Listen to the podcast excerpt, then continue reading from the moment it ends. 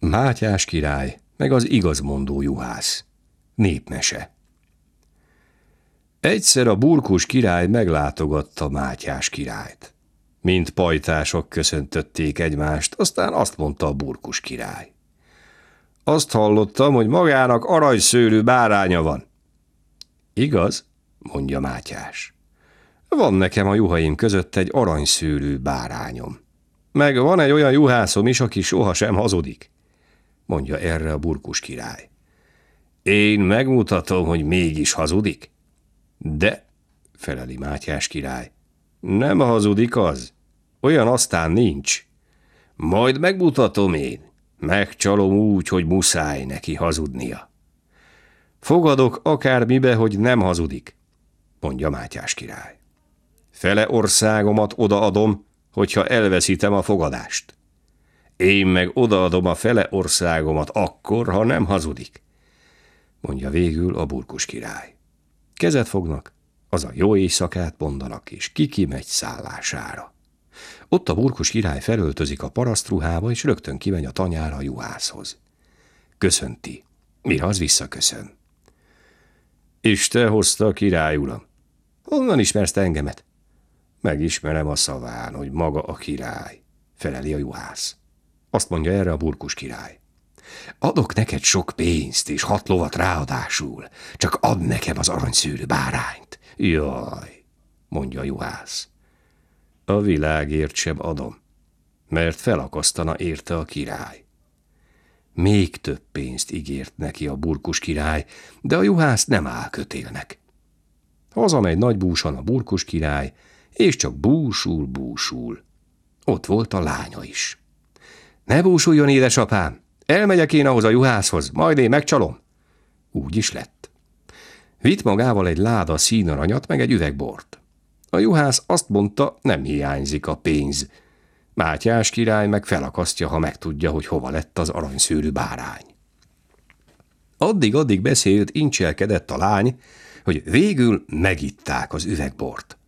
A bortól olyan kedve kerekedett a juhásznak, hogy megígérte a királyi lánynak, odaadja neki a bárányt, ha feleségül megy hozzá. Soká szabódott a lány, végül beleegyezett. Azt mondja erre a juhásznak. Nyúzd meg a bárányt, a húsát edd meg, a bőrét meg add nekem. Így is lett. A juhász megnyúzta az aranyszőrű bárányt, a királyi lány pedig nagy örömmel vitte az apjának a bárány bőrét. Örvendezett is a burkus király, hogy a lánya így meg tudta csalni a juhászt. Eljött a reggel. Búsult erősen a juhász. Mit mondjon a királynak, hogy ne tudja meg, hogy az aranyszőrű bárány nincs többé.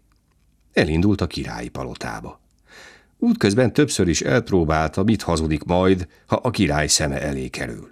Beleszúrta botját egy egérjúba, rátette a kalapját, elhátrált tőle, aztán újra feléje ment, és elváltoztatott hangon így kezdett beszélni. Mi újság, szolgám, kinn a tanyán? Ott semmi különös, csak az, hogy az aranyszőrű bárány elveszett. Megette a farkas.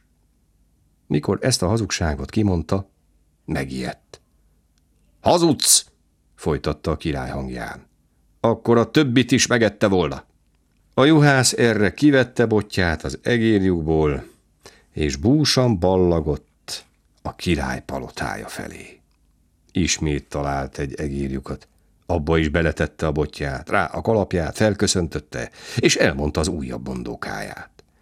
Mi hír a tanyán? Az aranyszőrű bárány beledöglött a kútba. Hazudsz, mert akkor a többi is beledöglött volna. Újra csak vette a botját, és bandukolt a kastély felé. Harmadik egérjukat is talált, harmadszor is eljátszotta. Mi újság a tanyán? Ellopták az aranyszőrű bárányt. Hazudsz, mert a többit is ellopták volna. Nem próbálkozott többet a hazudozással. Vette a kalapját, botját, és bekopogott Mátyás királyhoz. A burkus király is ott ült a lányával az asztalnál. Már várták, ugyan mit hazudik a juhász. Mi újság a tanyán?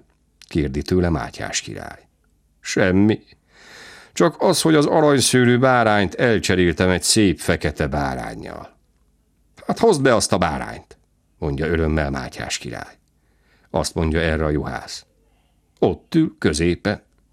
Éljen, nem hazudtál, kiáltott fel Mátyás király. Ezért neked adom a burkus király fele országát.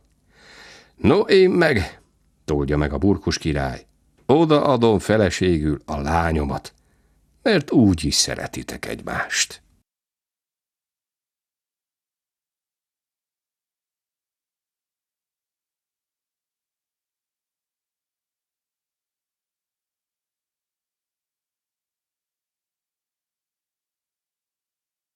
Ez a műsor a Béton Közösség tagja.